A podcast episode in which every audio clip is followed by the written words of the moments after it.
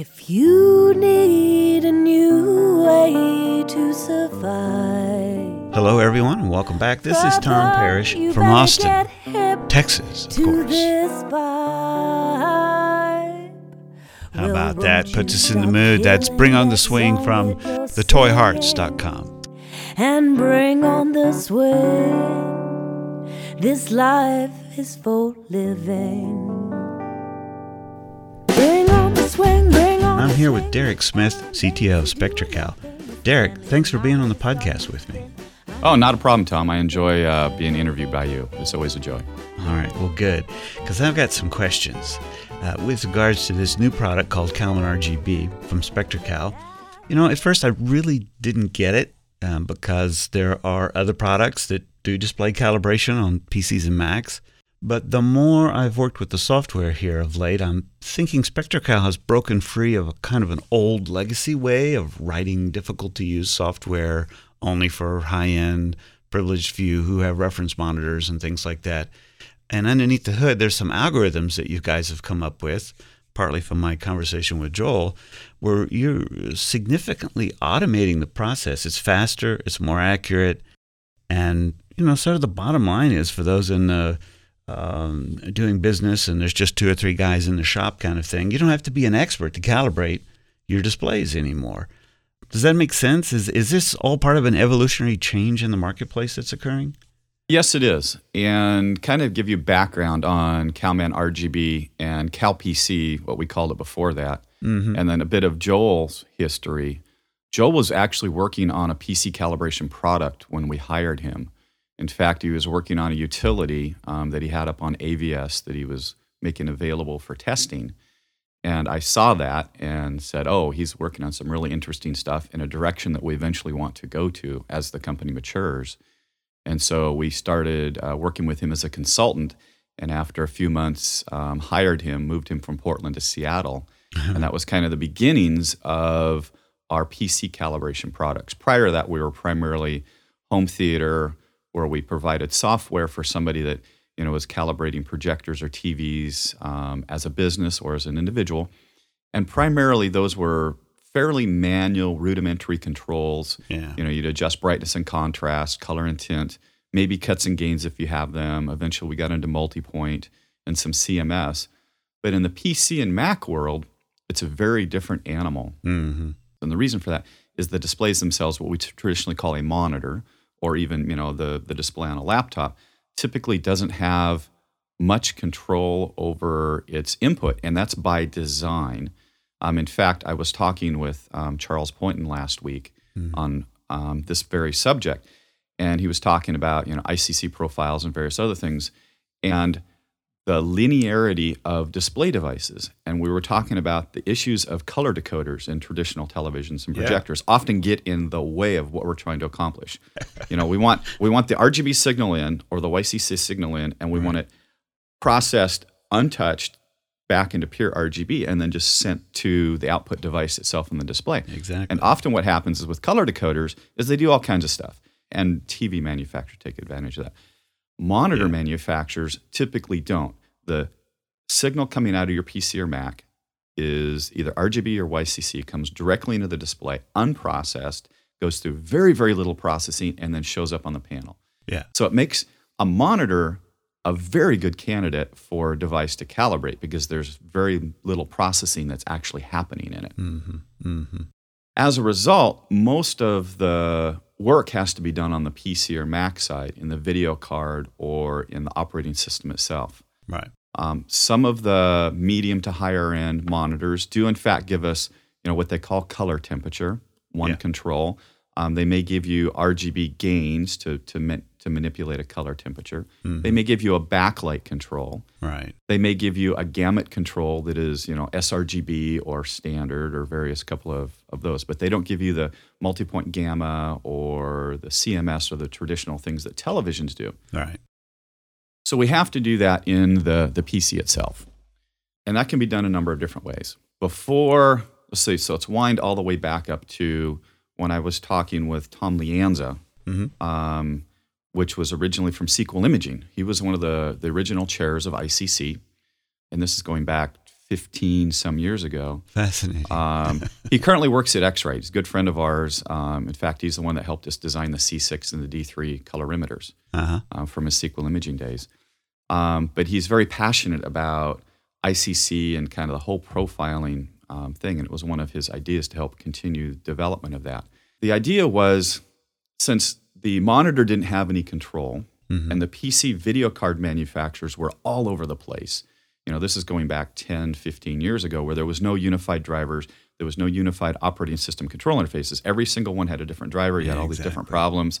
You know, if you wanted to run a game, you had to have a special driver to run that. I operating remember. systems had their own drivers.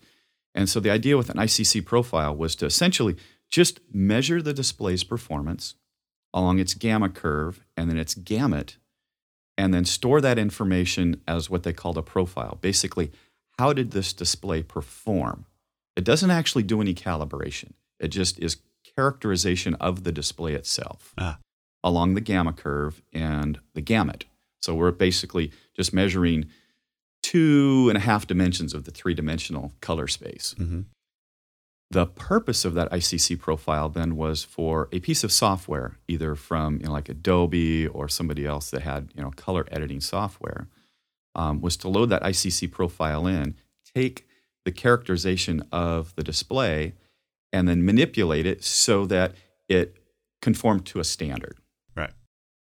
It worked actually pretty well, and the reason it worked pretty well is most monitors act in a linear fashion hmm you put in an RGB signal and you typically get that RGB out. And so if you manipulate it in a linear fashion, you can actually shrink the color gamut, shift the color gamut, or move your white balance or gamma around within that Nice. with, with some success. Yeah. Fast forward a few years, and Microsoft came out with their Unified Graphics Interface, their GDI, and went to the display card manufacturers, the video card manufacturers said, if you want to be in Vista or Windows 7 moving forward, your card will adhere to these standards. So they started dictating to the hardware manufacturers on how the card should interface with the operating system. Yeah. Since that was a unified interface, then it also gave us access to the lookup table in the video card for the first time ah. ever, which is a completely new place to play. And so then, but that was outside of the ICC interface. Even though mm-hmm. the ICC has lookup card or what they call the VGCT, the, the gamma tables inside the ICC profile, this is independent of that. This is the video card lookup table itself in the hardware. And this is about the time that Joel was starting to work on this because it got really interesting. He's like, oh, now I can do some really interesting stuff outside of ICC without the constraints of an application having to be ICC aware, Right. which is still the case today on Windows. If you want to use an ICC profile, the application you're running has to be ICC aware. Right. The operating system is not in general. There are several apps that Microsoft includes with Windows that are ICC aware, like their photo viewer and Paint and various other things that are meant for photo editing. Yeah. But the general desktop is not. Unlike Apple in the Mac operating system, its operating included. system is ICC aware. It's just part of it. Yeah. And then an application can load different ICC profiles if they want something different than what the operating system does. Right. Um, so they kind of took different approaches on how they were going to implement and use ICC. But in both cases, whether it's in Mac or in Apple, they gave us access to the lookup table in the graphics card. Nice. So that gave us much better control of the gamma curve and white balance of the display itself. Hmm. And so that was one piece. And then we were looking at the ICC profile and saying, okay, we still need to be able to characterize the display for its gamut. So the software knows whether they're taking an sRGB and shrinking it down or shifting stuff around to get the display to conform to a specific gamut. But now what's happening since we're writing gamma data to the lookup table, we're truly, truly in a linear space now. Before, you may or may not have been in a linear space hmm um, especially on LCD where you have RGB coupling issues towards the bottom end, you may not have been totally linear. This helps with some of that by putting a ICC profile on top of a lookup table. So that's kind of the next evolution of, of what came along. Then also what came out was the ability for the computer to control the display through what they call the DDC channel, whether it's over VGA or HDMI or DVI from the PC side of things. And that became a standardized interface. And so we were looking at this going, okay, there's three different places to manipulate color information on a PC or a Mac. And it's up to the user to try to figure out how to make all those pieces fit together. Right. Which, and there was some software that worked with the DDC control interfaces, other software that worked with just creating ICC profile. There was other software for editing lookup tables. There was software for kind of merging lookup tables and ICC profiles. Uh, for sure. But there wasn't a piece of software that took the color data in all three places. And we can think, kind of think of it as a if, if we look at our video pipeline that we typically have in a home theater, well, we've got the display, Mm-hmm. we've got some sort of often a processor in between, whether it's a receiver or a switcher that has processing, and then we have our source. Right. If we think of the PC and Mac paradigm kind of in a similar way, Uh, again, we have the display, our DDC controls. We're going to control Right. color temperature, backlight control, various other controls within the display. We move one step up for color processing. Well, that's our ICC profile. That's actually our color processor that would be equivalent to an external box in a home theater. And if we move one piece further up from that to our source, that's actually the input to our gamma lookup table in the video card. So it's a similar video pipeline. It's just all stuffed into one box and done in software instead of external hardware pieces. So we were looking at that thinking, okay, we've had success in the home theater market by combining these multiple pipelines into one process and making it much easier for the user to work with. And so that's essentially what we did with Calman RGB. You open it up, we talk to the display over DDC channel, Mm-hmm. and we tell it what color temperature we expect it to be. And we also set the backlight. And so we do typically a one step or two step color correction to set our white balance. And then we set our target um, luminance on the display. That's the first step.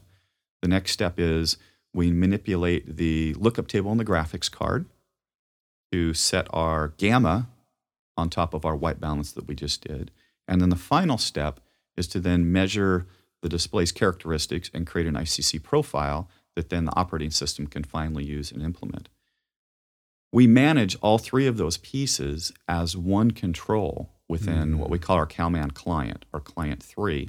If you go into client three and you right click on it and you tell it that, you know, if you've got multiple profiles within it Right. and you say that you want, um, you know, profile one, profile two, whatever you called them or named them, Switching to that profile changes all three values. It changes the DDC values in the display, it changes the ICC profile that was matching that, and it loads the lookup tables that were appropriate for the video card all at the same time with just one click. Wow. So we married all three parts of the video chain into one piece. Wow. Now I have a historical perspective on that. That's so, that's kind of- interesting. So that's kind of where it came from, where it was going, and kind of where we were at. well, I, I Um, remember, I, was- re- uh, you know, and I was around the 80s and the 90s when we were trying to put things together and make them all work. And oh, it was it was driver madness. You know, it wasn't just displays; it was issues with disk drives and things too. Well, let me ask you: Is Calman RGB only intended for people doing graphics, you know, on a PC or in a Mac, or can people who want to calibrate their iMac or their MacBook Pro for video production purposes? Does it work for both? Oh, absolutely. I mean, hmm. if if your primary output is an HDMI out of your Mac or your PC to a PC monitor, Mm-hmm. then this will work. Fix everything, but it does a much better job than what we were able to before. And what I mean by it doesn't fix everything is this still isn't a full 3D LUT implementation of the interface. There's still places within the display it could have non-linearity issues, but this is better than what we've had before.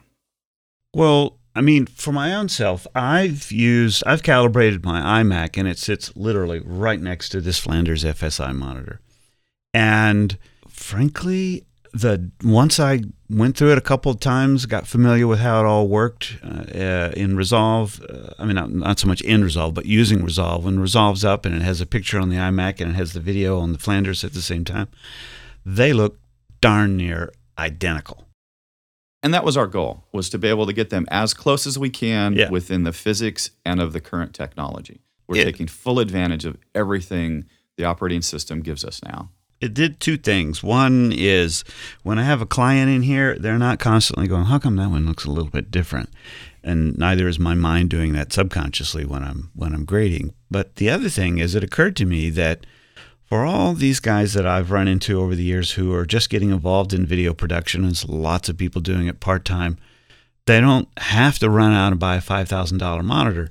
To know with some degree of confidence that your iMac or your MacBook Pro is very close um, is a comforting not, not piece of knowledge because there's no other way for you to really figure that out. Oh, and that is true. Um, the displays that Apple uses, whether it's in their their uh, MacBooks or the Apple Cinema Pro monitors, um, are very good. They have very good linearity, um, similar to like the you know the HP DreamColors, um, the higher end Dells, those kind of monitors. So if you get into kind of the mid priced monitors, Uh-huh. a lot of those linearity issues towards the bottom are resolved within their own firmware. It's only when you get into the lower end, Right. you know, kind of run of the mill LCDs that you just went to a box store and picked up for two or three hundred bucks. Um, it will look good, but it's still going to have issues at the bottom end. Right. Um, Yeah. to where these these mid priced ones through using Calman RGB, we can get them very close to higher end monitors. Right. S- And, but also, it's automated. It's a very it's an insanely simple process.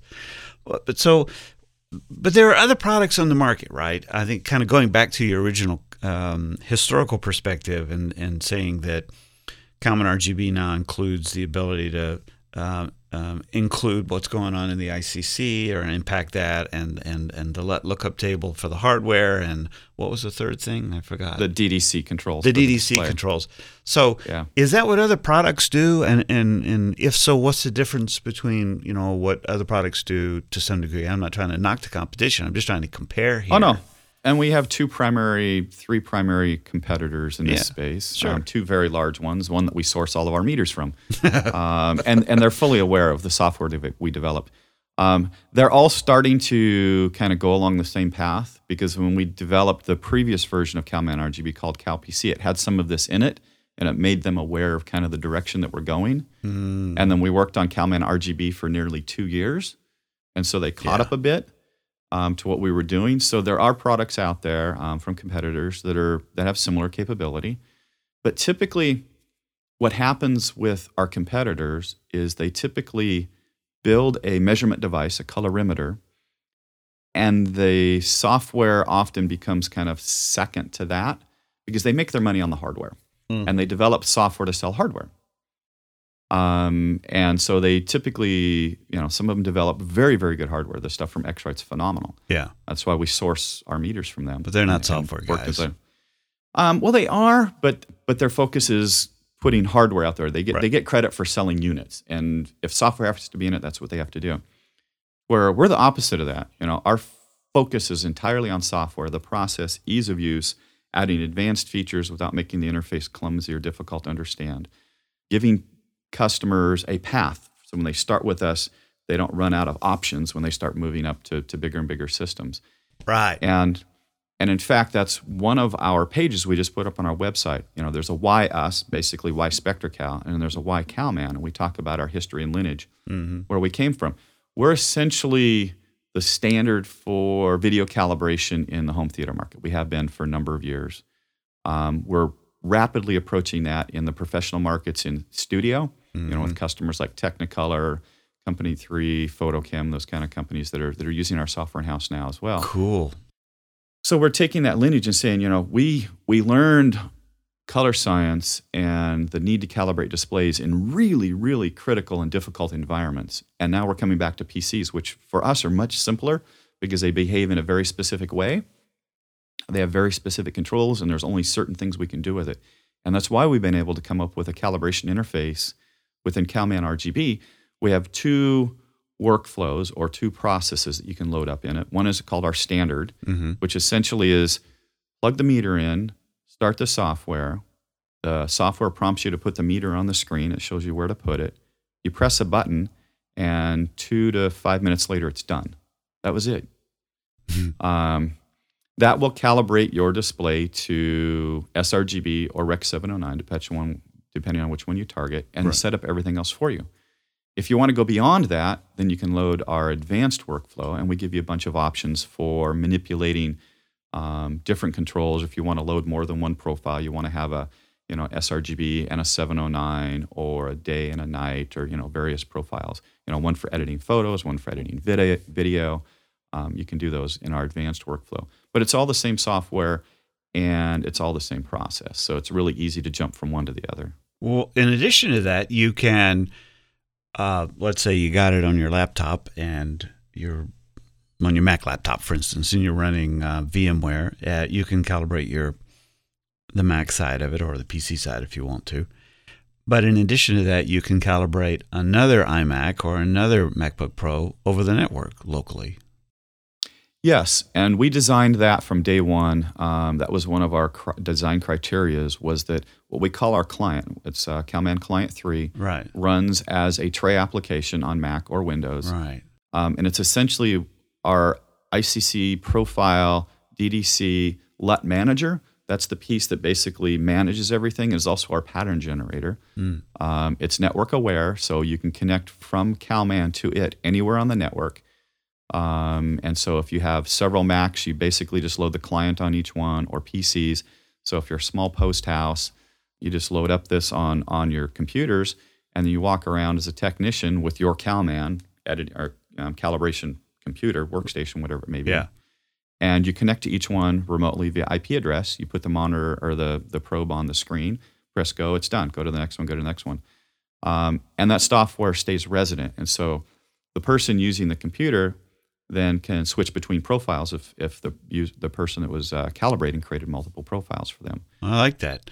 I like that a lot. I mean, in every smaller uh, or know, just about any size studio I've been in, um, in addition to that, they've also got a TV for the uh, you know demoing to their clients, and you can use the same software for that. Yes. Although if you're using a TV, we typically recommend that you also get the bigger brother to that CalMan Studio. It'll be an upgrade for that. Yeah. which Yeah. which gives us more capability. And that's and that's one of the things about why CalMan that we talk about on our website versus our competitors. Uh huh.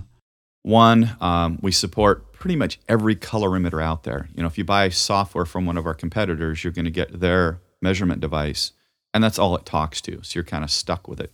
Within CalMan, whether you want to buy a relatively inexpensive measurement device or a high-end measurement device, the same software supports all of them. Right. But we also give you a growth path. So if you find that you are a small production, post house, whatever it may be, FX, and you start calibrating your max and you're like, oh, this is really phenomenal. Now I need to start calibrating my secondary displays, my Yeah. custom reviewers, or my viewing room with my projector. Exactly.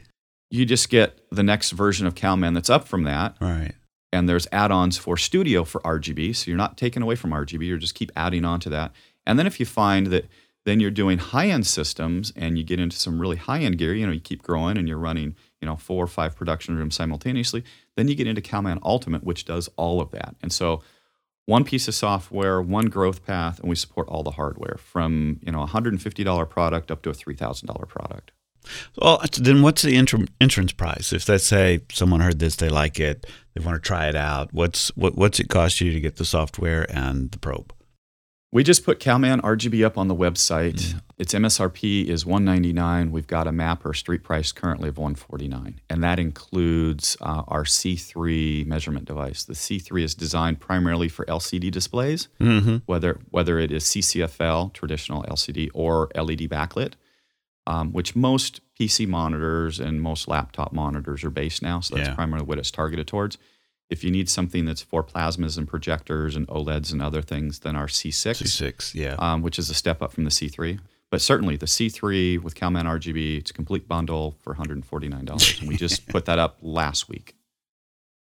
Well, that's a big difference in price from the uh, times past. This is all part of what I was saying. I think there's a significant evolutionary change that's taking place, and it just kind of goes along with more people being involved in video um, production and post production because the price of computers have dropped and the availability of software is free. As I've mentioned before in the past, the color grading marketplace has changed in the last 24 months. Blackmagic basically gives away a, uh, something that used to cost you $100,000 to set up in a room for color grading. And uh, one of the terms I use is it's like, you know, when the tide comes in, all the boats rise. People start becoming more color aware and they become more um, aware and begin to notice this monitor doesn't really calibrate that, you know. And you think, well, you're going to have to have someone come in, that'll be a $1,000.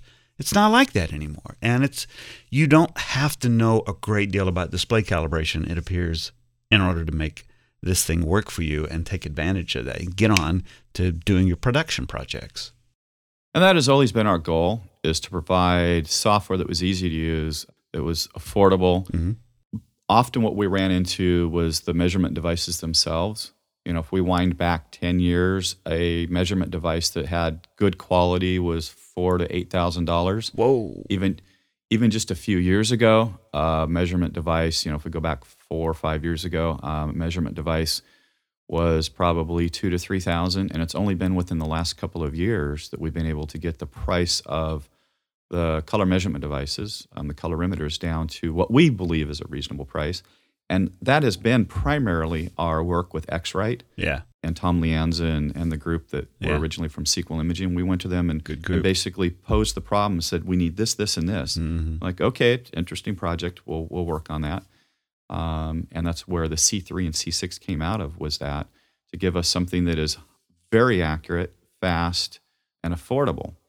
And so that's also been driving down the price of calibration. The second part of that is the side of generating patterns. You know, we need we need reference patterns, and we need reference patterns today that we call RGB triplets. If we go back five to ten years ago, you typically had an external pattern generator. Mhm. It was a box, single purpose, Expensive. two to ten thousand dollars, depending on what it did, and it had a fixed number of patterns. Right. Maybe, maybe it had hundred patterns. That was a lot then, because of because they actually burned the patterns down into silicone or maybe a, an An FPGA. EEPROM or something. Yeah. Yeah. And so about four years ago, we started looking at this problem, going, okay, we need to fix this because that's going to be, well, it's an impediment. It's a le- it's You a know, for limiting us, factor. Yeah. It, it becomes a limiting factor. You know, we can write the software and, you know, charge an appropriate price for it, but we're still stuck by the hardware vendors right. and, and what they think they need to charge or, or what their, their limited run boxes were costing. And so that's why CalMan RGB has a built-in pattern generator. It's built right into the client. You don't need anything else Right. if you're just calibrating your PC monitors. Uh, for the same reason that we came up with our Virtual Forge, which runs on the Thunderbolt devices, whether it's Blackmagic or AJA, so that if you're using a Blackmagic or an AJA output device other than HDMI, you know, say you're stepping up just one notch Uh huh. and you want a little bit higher video quality output over SDI, um, we have software that runs on that that you can use as a reference pattern generator. Right. So right. we're not so we're not saying you have to go out and buy more hardware. We will use whatever you've essentially got in your box or hooked up to your to your laptop. Right. I've I've actually used the Virtual Forge uh, to. Um, I didn't didn't calibrate my Flanders. What I wanted to do was just run the patterns over there and um, run a color check. Yeah, I just- no, it's exactly it's it's a real common program. Just wanted to do that, and and I did that, and I sent it to uh, Flanders, uh, Bram or Bram, I forget his name now. from yep Bram. Bram, and I said, should you know, should I send the C6 probe in with it just to get it, you know, like totally lined out? And he goes, "Oh, not really. What you have right there is pretty good. so, and okay, fine, you know, and uh, so, uh, but you know, that's what I'm saying. They got one piece of software, uh, you know, I can run things in different areas. Well, okay, well, good enough on that. Then, hey, I understand you're headed off to SMPTE, the 4K conference. Uh, anything interesting you want to pass along about that? Oh yeah, we head out tomorrow for the the SMPTE um, conference ha- happening this week. They've got a uh, 4K demo room Wow. that we're setting up on Sunday, working with the display manufacturers. I believe it's going to be open on the Monday before the conference opens for people to walk through and talk to 4K. And it's not just display manufacturers; they're 4K process, 4K storage. It's basically all about 4K. Yeah. Yeah. Um, and so we'll be in there working with the display manufacturers, getting their display set up, doing measurements, you know, whatever they need us to do in the 4K room. We'll be taking our Video Forge 4K pattern generator cool. um, with us. We'll also be taking a couple of our colorimeters and then also a spectroradiometer so that we can measure spectral data as well as run color check on these displays as well. Cool. Yeah, I mean, you know, aren't we going through the same thing with 4K that we went through with HD? You know, it's like, well, no one can afford it and the market's going to be slow to grow. And, you know, okay, well, we'll see. Well, I think I'm one of the, I may be the only person in the U.S. that actually has a 4K Panasonic. um, they sent me one. I can talk about it now. It's no, we're no longer. in yeah, well, let's hear about it. I've got a, uh, well, I've got a WT600. Wow. It's their 4K LCD LED backlit. They sent us one in September, and they announced them right around CEDIA or just after CEDIA um, at IBC What's your impression? over in Europe. So it's a phenomenal display. I just wish I had 4K content on it. so, But does it upres? oh yeah, it does a very very good job of upright. Yeah, that's what I'm curious Um, about. Is It, yeah. It's it's a beautiful display, 65 inch, good viewing angle, good colors, calibrates well. You know everything you'd expect from a high end Panasonic. Yeah. Just just need content. So and I'm probably going to be in the same place everybody else is. And I was in the same place when HD came out. Yeah. You know, I had HD ready displays, and I'd I'd bought some of the earlier Pioneer stuff that you could get the HD add-on cards Right, for. and right. Had it already, and you know, as soon as the first channel came over the Seattle airwaves, I was getting you know the one hour of HD they did a day, or you know, as soon as they started broadcasting HD. Oh, yeah, I remember that. Set up, so it was just, and it was yeah, you know, you had you had four hours of HD a day, and now it's just everything is HD. So Yeah, times will change. Well, Derek, thank you so much for your time today. I think I have a better feel for this. I hope the listeners do. I know I've had a number of questions come my way with, like what the heck is this? Why should I bother? Aren't there other solutions? And now I think I understand. One thing that really touches me that I get is that you've got such a strong historical perspective of where the um, display calibration software came from as it relates to the hardware, and it, it just makes me feel a little more comfortable that you guys know what you're doing and where you're going. So, thank you. Well, we like everybody else, we're learning every day. We have a lot of industry experts that we rely on. You know, the Charles Poyntons of the world. You know, we're Yeah. very close friends with. Yeah, Brom from Flanders, we rely on him a lot about you know what he needs for his displays. Panasonic Group get a lot of information out of them, so we work really, really closely with the display manufacturers on their needs, where they're going, right. um, which kind of helps us prepare what we need in the future of the software. But it's a moving industry and it's moving fast, and so our goal is to stay ahead of it if we can, at least not up with it, um, but be able to provide the software to the customers as these new technologies come out. Way cool. Well, thank you. All right, thank you, Tom. If you need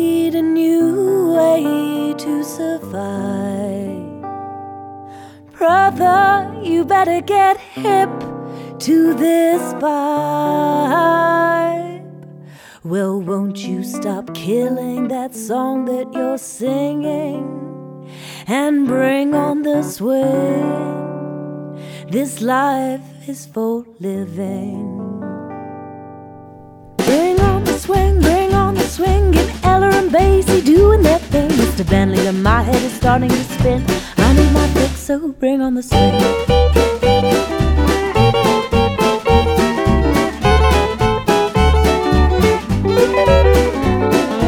Nashville town down by the railroad track. On a Monday night, the station is where it's at. There's a jumping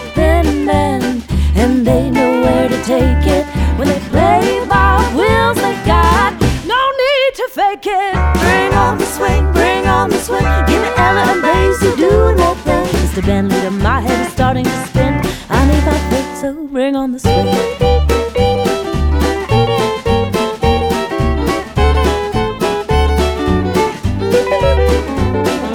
Austin, Texas is the heartland for sure.